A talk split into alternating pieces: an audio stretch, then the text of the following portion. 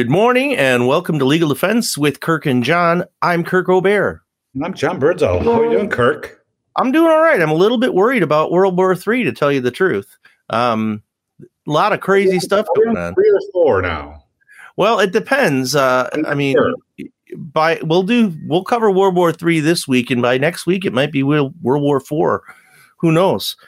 But uh, on a very serious note here. I I know you know this, or maybe you don't know this amount of detail, but when I was in the Air Force, I was an operations law officer for a period of time, and it just happened to be right when Ukraine was establishing its uh, status as a sovereign nation. And one of the big things that the team I was on was dealing with is what is going to happen with all these nuclear weapons that used to be oh yeah so, that was a Soviet you know Soviet nuclear cool. weapons, and and I just want to this has been something that's been talked about a little bit in the news, but I think it deserves a little bit more coverage and commentary. But there was a specific, if if not written agreement, at least an understanding that when Ukraine said, "What should we do with our nuclear weapons? Should we keep them? Or should we get rid of them?" Uh, NATO, and in particular the United States, and I know this because I work very closely with the the um, NATO and um, basically the European Command um, in the Air Force, as far as taking a position on this, because I was on the team of legal advisors for compliance with the rule of law and the Hague Conventions and all that other stuff as far as how you go about negotiating these types of things. And I can tell you, even though it, it may not have been a written agreement because of the, I would say, the urgency of the matter, there's definitely an understanding that if Ukraine would give up its nuclear weapons, they could rely upon uh, the European Union and NATO to come to their aid if there was a need for defense. And although it's been a long and sordid Uh, process whereby Ukraine has most recently, since twenty fourteen, um, attempted to obtain membership in NATO. And there are various reasons why that hasn't happened, which I think this whole crisis now, well, it's not a crisis, it's a, it's a war. This war right now is really bringing into focus. But um, it's something that probably should have already happened. And I know that this is all about uh, Vladimir Putin having uh anxiety about um, the proximity of the, the ever-growing uh, number of NATO countries. That includes uh, all of the Balkan states, Poland, um, as well as um, Romania, that have become... Well, go ahead. You, you, you wanted to... I was going to riff on this exact point, and I've read many, many articles... Um, Uh, Tom Friedman, among them, in the New York Times, uh, talking about inciting George McKennan, or Kennan, is a, the basically the architect of the liberal order post World War Two, um, uh, who says, and many said at the time, that we took on all these new NATO members. What a tragic mistake that was.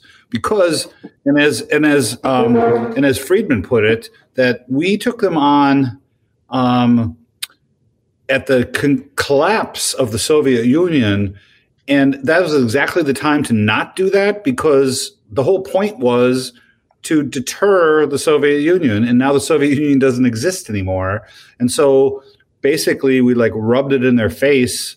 Um, that well, all of these are now flipped to the West. I, I, I get that, but I disagree. And I think that, that the whole point behind NATO is basically a a you know a United States led concept that came from the United Nations, and that was as a result of the conclusion of World War Two.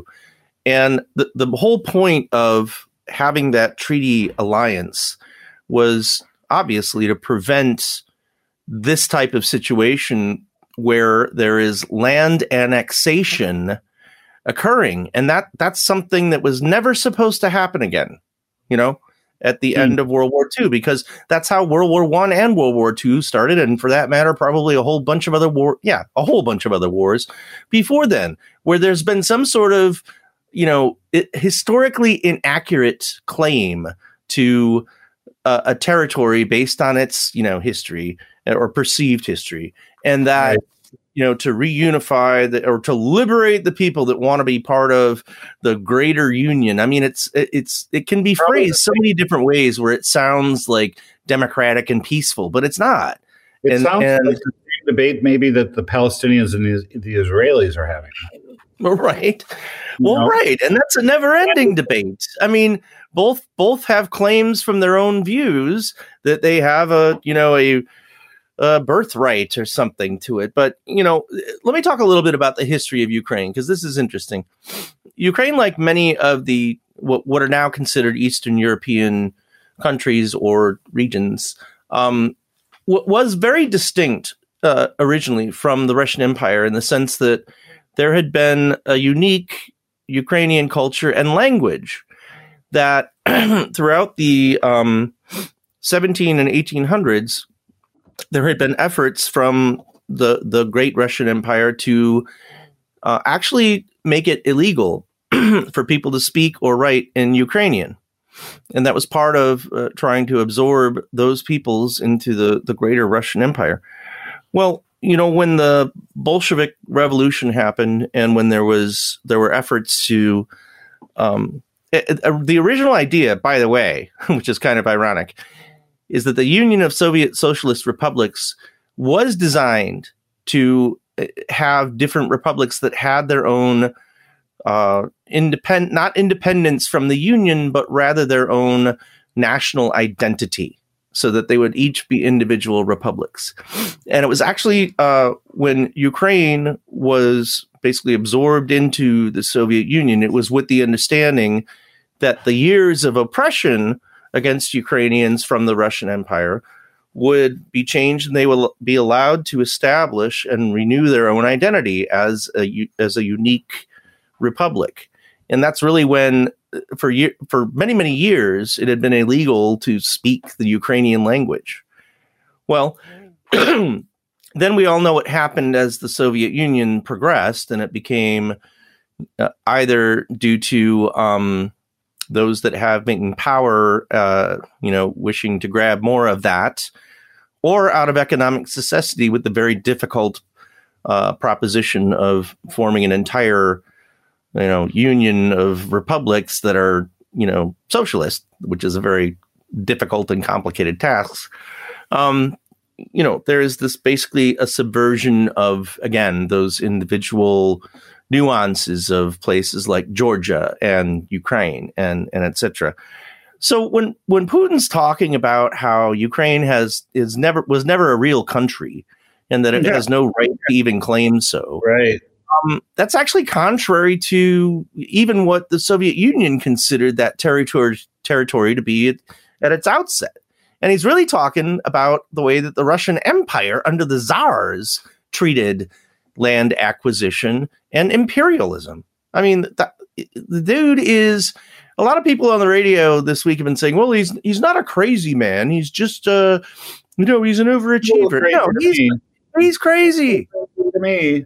He is crazy. And here's why. I mean, it's there is no place in twenty twenty-two to try and go back to nineteen nineteen. I mean, it, it, that makes absolutely no sense. And And by the way, who is fooling whom here, when all, this is all like right out of the Hitler playbook? And I, you know, I know I'm excited about this and I'm getting emotional, but it's because, you know, I, I, I have followed this issue closely for most of my adult life. And the fact that when one claims that they are interested in, quote unquote, liberating people from, you know, an oppressive situation, right, right. Those those are words that are used to justify crossing territorial boundaries. It's exactly what Hitler did when he was acquiring power and rising from a mere chancellor to, you know, a pure dictator, and convinced all the people in Germany, you know, the good people in Germany that we that, you know, didn't well, want any another war.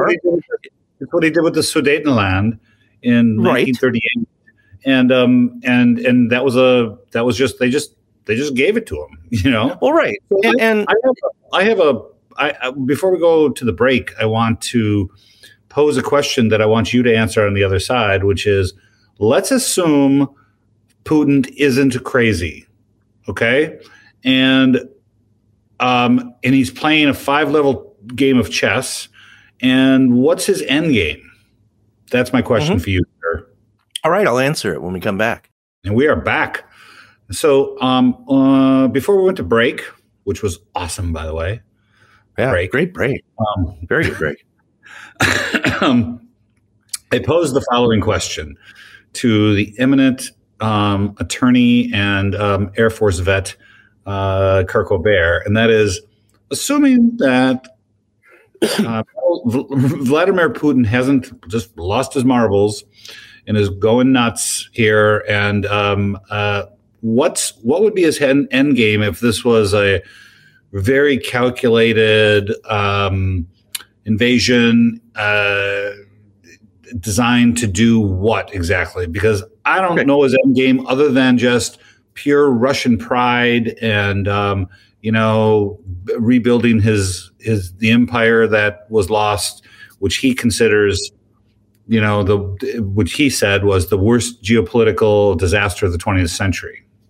Right. Well, and I think that's that's part of the answer. But and, and by the way, when I say Putin's crazy, what I mean is that I think that his estimation of the, you know, achieving his end game is way off, and it doesn't belong in a modern world.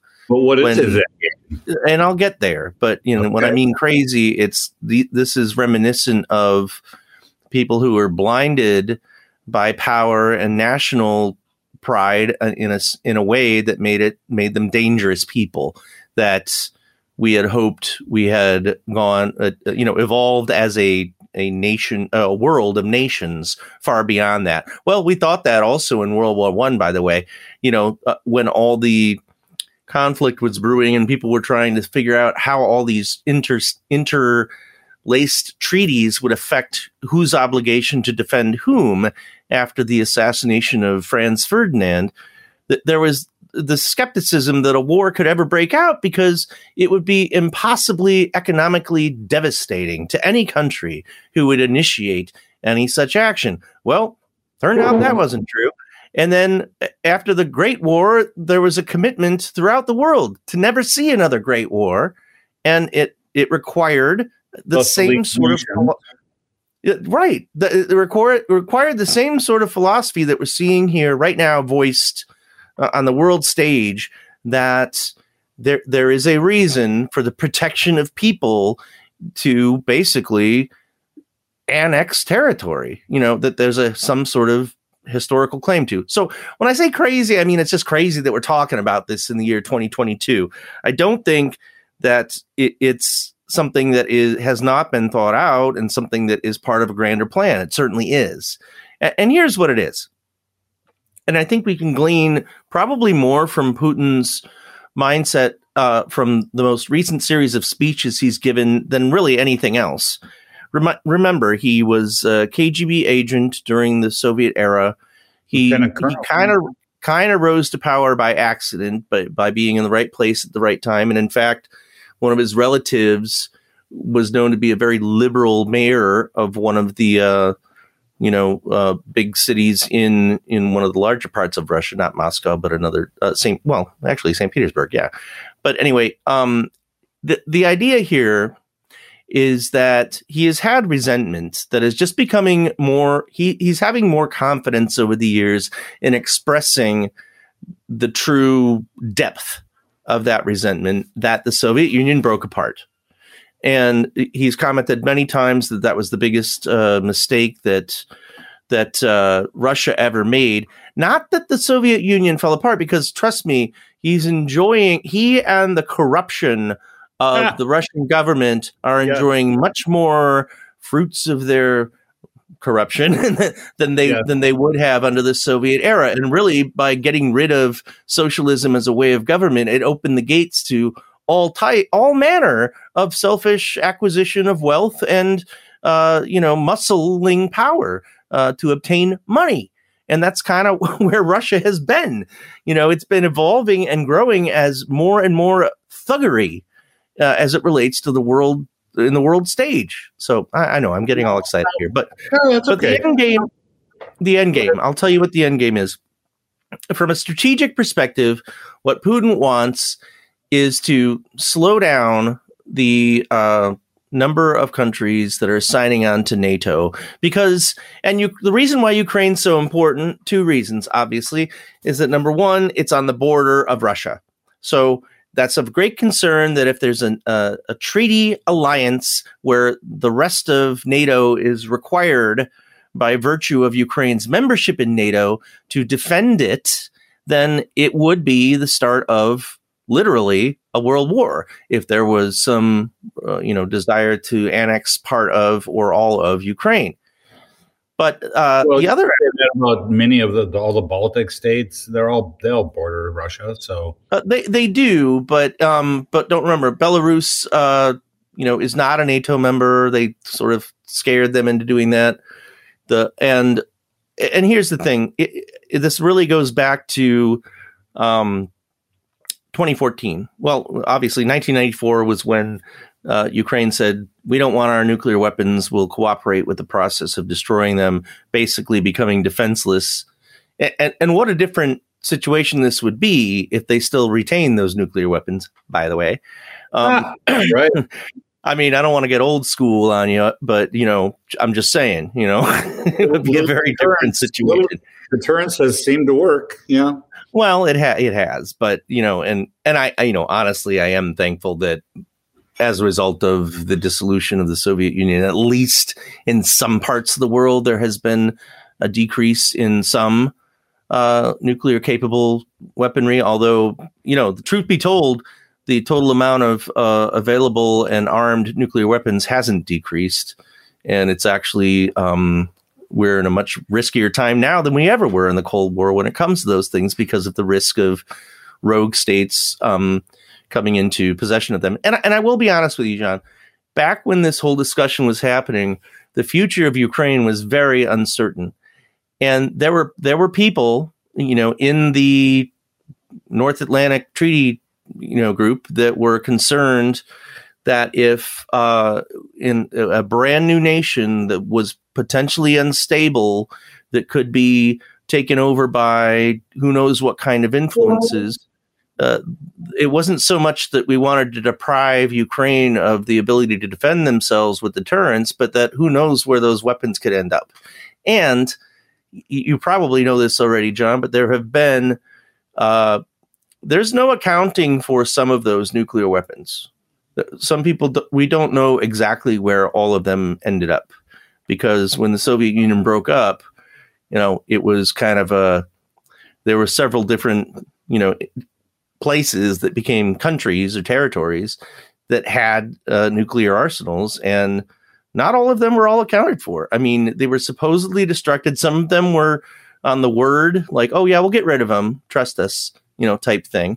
And others were done under strict supervision, but There's there's stuff out there that yeah. uh, causes a lot of concern.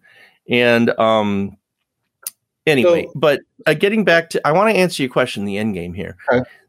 The end game is very, very simple. Putin imagines um, a Russia that resembles uh, the totalitarianism that, that was part of the U S S R, but also the imperialism that was part of the Russian Empire.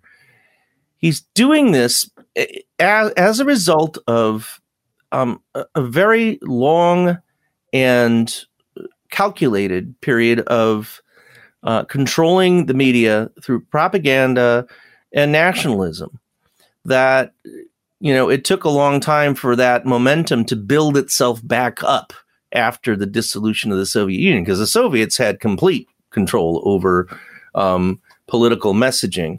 And, you know, this whole idea of freedom and capitalism and, you know, make your own way in life uh, get uh, kind of interfered with the ability for Russia to have control over the messaging. But it's been clamped down consistently over the years. And I think that what Putin has in mind, it's a combination of a, a fear that NATO will become too powerful, but also if it were to actually happen where Ukraine became a member of NATO, that would foreclose that that would suddenly make it so that the invasion of the Crimean Peninsula, which in and of itself is a war crime, and you know would would become uh, grounds for um, dissent from the entire world, which it already should be. I mean, that was that was completely wrong that they just marched in, and not many people paid attention. Now, that was in twenty fourteen, by the way, and um, President Obama bears some responsibility for that, but the last administration that we just had did absolutely nothing for Ukraine except by except for providing some Javelin anti-tank missiles. And we all know why that happened. It was part of that that beautiful phone call, right? Um, well, but anyway, when we come back from the break, I have two other things to pose to you. So uh, get ready. Buckle up, people. All right. I will be prepared. We'll be right back. Welcome back, folks. Uh, John, you've got more tough questions for me. The oh my God, they're so tough. I was an expert um, on international law. yes, yes, yes. Well, there's there's uh, two things. Um, one is uh, Putin's um, obvious attempts to not only split the U S from Europe because he sees himself as European, but also to sow division within the U S with all his cyber um, shenanigans and election interference and all of that. Uh, and so that's one side of the world. And then the other side of the world, he's cozying up to China um, much more than, say, um, Nixon would ever have envisioned after he visited in the seventies. Um, 'cause the whole idea was to try and, like, you know, split their world, I guess, or, at least, yeah. or at least, you know, have some impact on it.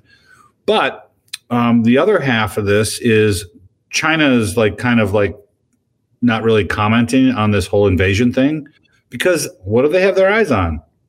Taiwan, Taiwan right? So yeah. um, do we see uh, this as him trying to um, I don't know, ingrate, ingratiate's the wrong word, but uh, further solidify himself as a European, which I think he largely sees it as. On the other hand, is he also sort of emboldening um, China to take Taiwan, and then between the two of them, who knows what else could happen? I mean, who knows what? All right, who knows? What, I, I what do. Have, I do actually have some thoughts on that. You'd be, you might All be right. surprised, but I do. Now, when I'm you say that. When you say that Putin fancies himself a European, I would say more along the lines that the way Tsar Nicholas uh, perceived himself as a European, because he was related to Europeans, uh, actual Europeans. But one of the things that drives Putin crazy is when you refer to Ukraine as an Eastern European country, because it's supposed to be Russia. Um, but I know what you mean, you know, like the, the regality that he, he surrounds himself with sort of has that tenor. Um, but make no mistake, uh, he's, he's hitching his wagon to this concept that Russia is this great nation with a tremendous history. It's, it's a very large nation with a very complicated history. That's true. And I think that uh, A lot of it's it's just ironic that in many ways we live in a more dangerous world now that the Soviet Union no longer exists, which no one would ever imagine in a million years that that could be true. But it is true. But to your second point, which is China, I'll remind you, if you're not already aware of this, that nearly um, one hundred percent of the entire military throughout the entire country of Russia is positioned around Ukraine right now. And that means that they withdrew all of their border troops, uh, you know, on China, on the other side of their country, um, to engage in this activity. That says two things to me. Number one, that it there must be some very close communication and coordination with China, or or some sort of assurance that there will not be any kind of interference on a on a worldwide level from China. But secondly, the thing that you point out, I think that it's it's just a matter of time when China decides that their historic claim to Taiwan will be put into effect. And in fact, there has been more and more um, aggressive action taken to that end, including well, it's um, the same claim that he's making to Ukraine, right? Right. Oh, yeah. Yeah. I mean, this this is the stuff that isn't supposed to happen anymore. You know, we're not supposed to cite some three hundred year old, four thousand year old, you know, tradition and say we need that land that you live on and that you govern because a thousand years ago somebody said it was ours. You know, that's just not supposed to happen anymore. But well, um, maybe, it, maybe it should. Maybe we should get the Pottawatomie and the Oneida in Wisconsin to say well, that. Right. Um, Okay. I'm sorry, but the city of Milwaukee and the Eastern District of Wisconsin are actually ours. So, um, very, thank you. Very good point. Because if our, you know, so-called melting pot of a country, you know, saw any uh, legitimacy to that claim, we we'd be kicked out of here. You know, me and my well, English, Irish, Scandinavian roots, I'd be, you know, which raises I'd be the gone. Question of so what sovereignty means in the first place. I mean. Might is right, I guess, in the world of international politics and the world of, uh, yeah. uh, you know, yes I mean, and no, but but, but I think after after hopefully after World War Two, but I know it hasn't always been true. But the notion that um, self-determination and self-identity are things that need to be respected in in a world forum, especially uh, you know amongst. encouraging people to be part of um, the North Atlantic Treaty. So um, that's, you know, so we, we want places like Ukraine to say, we are an independent, wonderful, new, whatever form of government we're going to have. Although it's been a democracy all along. It didn't really resemble democracy until about twenty fourteen, by the way. I don't know if you knew that, but, um, but uh, the Orange, the orange you know, Revolution, right? Right, right. So, but I, I think that's supposed to be a good thing, you know, in places that are uh, running at risk. Because remember what happened after World War One and World War Two? The victors divided the spoils, and they absorbed countries that had been annihilated in the process of the world wars. I mean, remember how World War One started? It was. You know, a fairly minor incident in uh, Sarajevo involving Austro Austria-Hungary. That doesn't exist anymore. The Ottoman Empire that's all involved with that, gone, doesn't even exist. I mean, all the major players, you know, except for France and England and the United States and Canada and India. Well, no, India was part of the United Kingdom back then. But you know what I mean? Uh, all the major players that were... the most um, active in starting that conflict don't even exist anymore. Well, um, you know, it, this is just major powers trying to carve the world up for their own use. And let me let me just um, use this historical analysis to project into the future, because there's a lot of mineral uh, necessities for the future that are located in countries Uh, that um, uh, could well be the subject of invasion or, uh, you know, just like capture by large powers. And I'm sp- mostly speaking of lithium, which is being used to power batteries. And there's a very um, there's very specific places. There's lithium in the United States, but it's mostly in South America and the Congo, believe it or not. And um, and and this is. You know, and this is just one example, but there's many, many minerals that are necessary to make computers, phones, batteries for cars, things that are going to be the future. And um, and so these questions of sovereignty and of, um, uh, you know, what, what what constitutes a country are going to mm-hmm. come into play with a lot of these uh, uh, of these issues. Well, it's it's a little it's a little colonial, that view, in the yeah. sense that I mean, that that is what used to drive nations towards land acquisition, and for, you know, an imperialism in general was the resources of another location that could be absorbed. Well, sure, they were looking for gold, and yeah, right. But but but we're supposed to have moved beyond that, and and primarily the reason that we should have moved beyond that, lithium aside, is that we're in an age of technology where innovation is supposed to get around that type of world domination. We're not the Dutch trying to take over the entire Caribbean because we want sugar. I mean, it, or, or nobody should be. You know, it just shouldn't work that way. It's not well, in the modern world. Well. Yeah. Okay. Well, yeah, it shouldn't. But did I win that so argument far, that easily? I mean, sorry. I think I think you're drifting into a little naivete there. Uh, All right. But, yeah. But um, I mean, yeah. Obviously, we'd love a harmonious world, but uh, the bottom line is, is you know, uh, people still are greedy. They're still greedy. Yeah. No. And I'm not saying that. I'm I'm expressing my shock that we're that this is happening because. Yeah.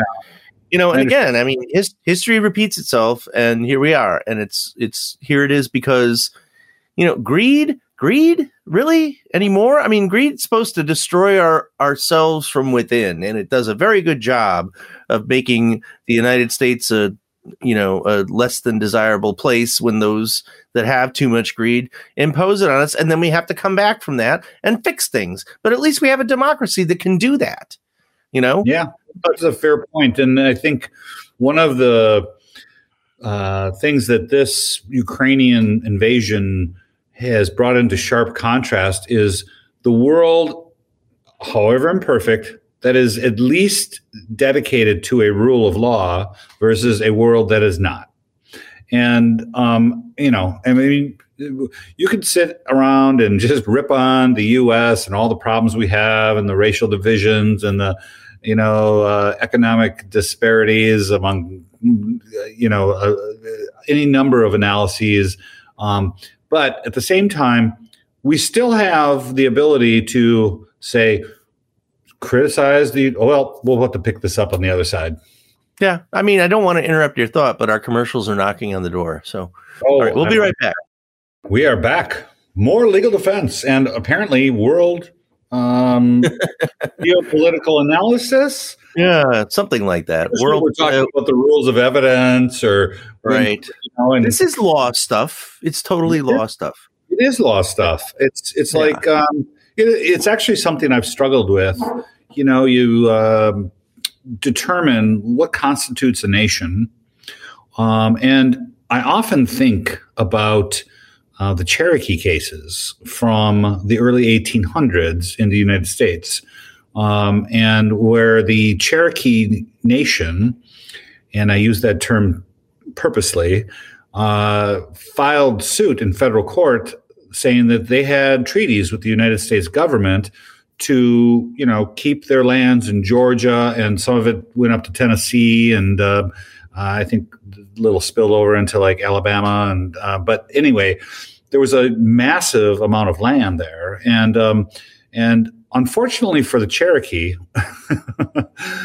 uh, gold was discovered.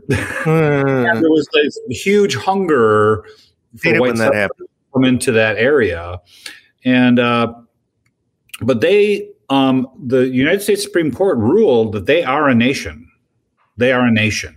So the question was, what are the boundaries of that nation? Well, you know, I mean, the native peoples and the, all these tribes did not really have that concept embedded in their culture or their laws.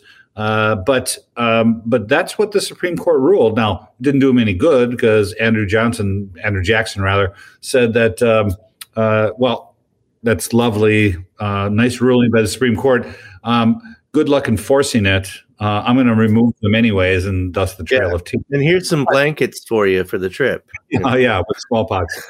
but but the point was the the, the point of in, in our conversation is you know, what what actually constitutes a nation. You know, we we just like basically fought our way and and and annexed whatever we wanted to make the United States.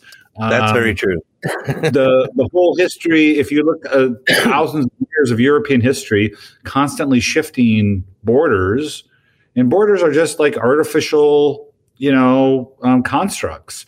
And well, let me um, ask you this, John, and I and I know this is on a lot of people's minds, but after every time there, at least in our American history, there has been loss and suffering as a result of conflict that, in retrospect, should have, could have been avoided, uh, we tend to become more isolationist.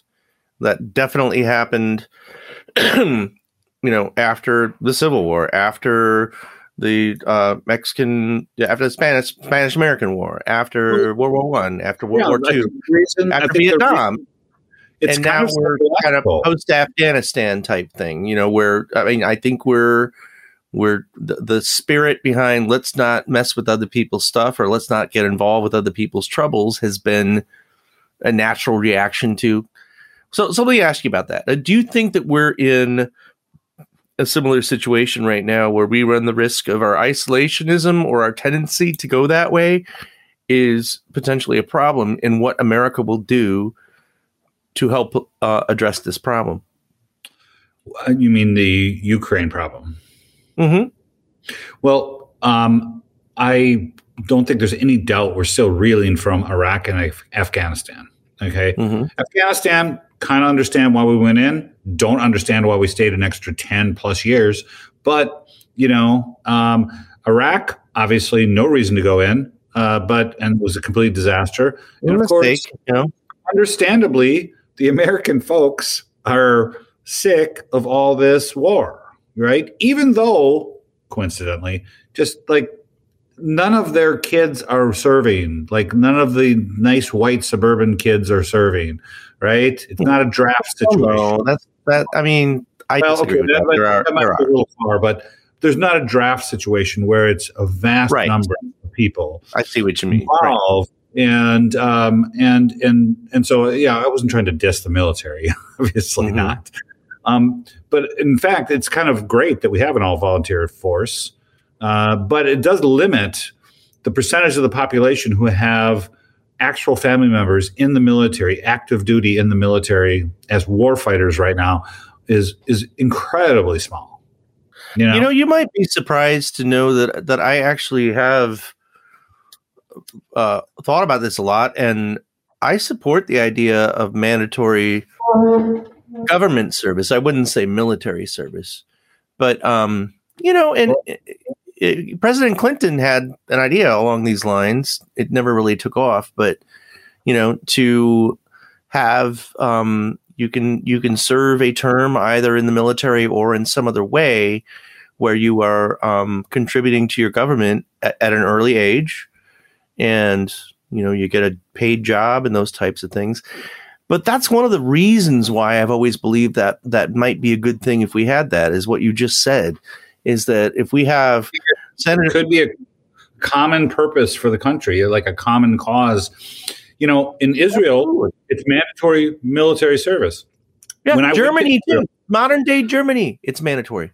You know, when I went when I went to Israel, I everywhere I went, I saw very, very young people. Carrying their, you're given a weapon, you keep it for life. And they were at, um, you know, a cafe and all their guns are under the table because they just you carry know, their guns everywhere. Uh, Natalie Portman, the actor, was in Star Wars. You know, you know who she is. Mm-hmm. She she served in the Israeli military, and uh, because it was mandatory, and everybody did. I yeah, didn't know that about Germany. That's interesting, but yeah, I think. I think one of the things the United States is lacking right now is this common purpose. You know, I mean, we all, we look back fondly on World War Two, which is weird because it was horrible, but, right. but we look back fondly, not only because we won, but because it really was something that everybody could kind of agree on. Well, almost everybody, but mostly everybody uh, could agree. Hitler's evil. Uh, yeah. Um, Japan. But that's what I'm saying about this. Uh, who who can disagree that Ukraine needs to be defended? There is no argument that makes any sense that that Ukraine is not being victimized. I, and this isn't like Iraq or Af- Afghanistan. We're not invading. If we sent troops to Ukraine, we wouldn't be invading anything. We'd be there defending yeah. what, what we should be regarding as an ally. I think the answer to your question, uh, if your question is, why aren't we like united on this? I think the answer is the internet and the the divisions that have been solidified over the last twenty years um, that just have captured people's minds. And so even though, even if you were somebody that would otherwise be inclined to say, all right, I'm going to support the president, even if I didn't vote for him, because this is something that is something that we Americans should unite on, um, you know, uh, but now that might be a reasonable, you know, in, in generation past, but now it's like, we're not giving him any wins, period. We're not even going to say a nice thing yeah, about him. You know, there's all that. I, I know what you mean by that, but I don't know. I just can't figure out why. This is something that it should be easy. I, I don't mean easy, easy, but I mean philosophically easy for the majority of the world to come together on. This is just plain wrong. Well, I and, think a lot of the world has come together. Well, I know that, but I mean, in terms of like, it, it's just it's just kind of happening with that, and we're just leaving the. Which you, is you know, I here's what bothers me, John. Here's what bothers me. We're, we're, you know, what's going on in Ukraine right now is that, you know, women, children, uh, you know, old men, they're getting A K forty-sevens distributed to them, you know, to try to help defend themselves. They're, they're, you know, there isn't, there is a defense, defensive army. There is a military, but it's no match whatsoever no, to the even, Russians. I mean, it's like, it's like the Pol- Polish uh, army that had sticks and horses trying to stop the Blitzkrieg. And, you know, When when that ha- when the Blitzkrieg happened and, and the Germans went straight through Belgium and straight through Poland and everybody just Wait, it was like oh, oh gee oh golly too are bad for them. What are you telling me they lost? I did not. Wow, I gotta go back and read yeah, that. I'm sorry. I know you're in the middle of the book and I kind of spoiled the ending for you. That's that's that's on me. That's bad. All right. No, but, uh, um, but you know, another thing. Uh, okay, let me just give you a scenario here. I know we're running out of time, but but let's say, you know, let's make an analogy to the Civil War, because this actually kind of did happen when the South wanted to be a an independent, u- unique part of the country. There were many attempts by the South to get England to come in and be peacekeepers. I'm saying that in air quotes, uh, in order to uh, ensure their self-proclaimed independence from the United States. It didn't happen. Well, not, not overtly anyway, but you know, that that's basically what Putin's saying, is that there are people in Ukraine that need to be protected by me. Here I am, I, and he bombs the entire country, the entire country. I mean, all right, we got to go. Um, well, look, um, we'll pick this up next week, um, and uh, maybe we'll explore this whole idea of sovereignty a little bit more. I, I agree. That's probably a good way to go on this. So, all right, hope you uh, enjoyed listening to the show. Please do tune in next week as you can, every week right here on thirteen thirty and one oh one point five W H B L. It's been Legal Defense with Kirk and John. Have a great weekend.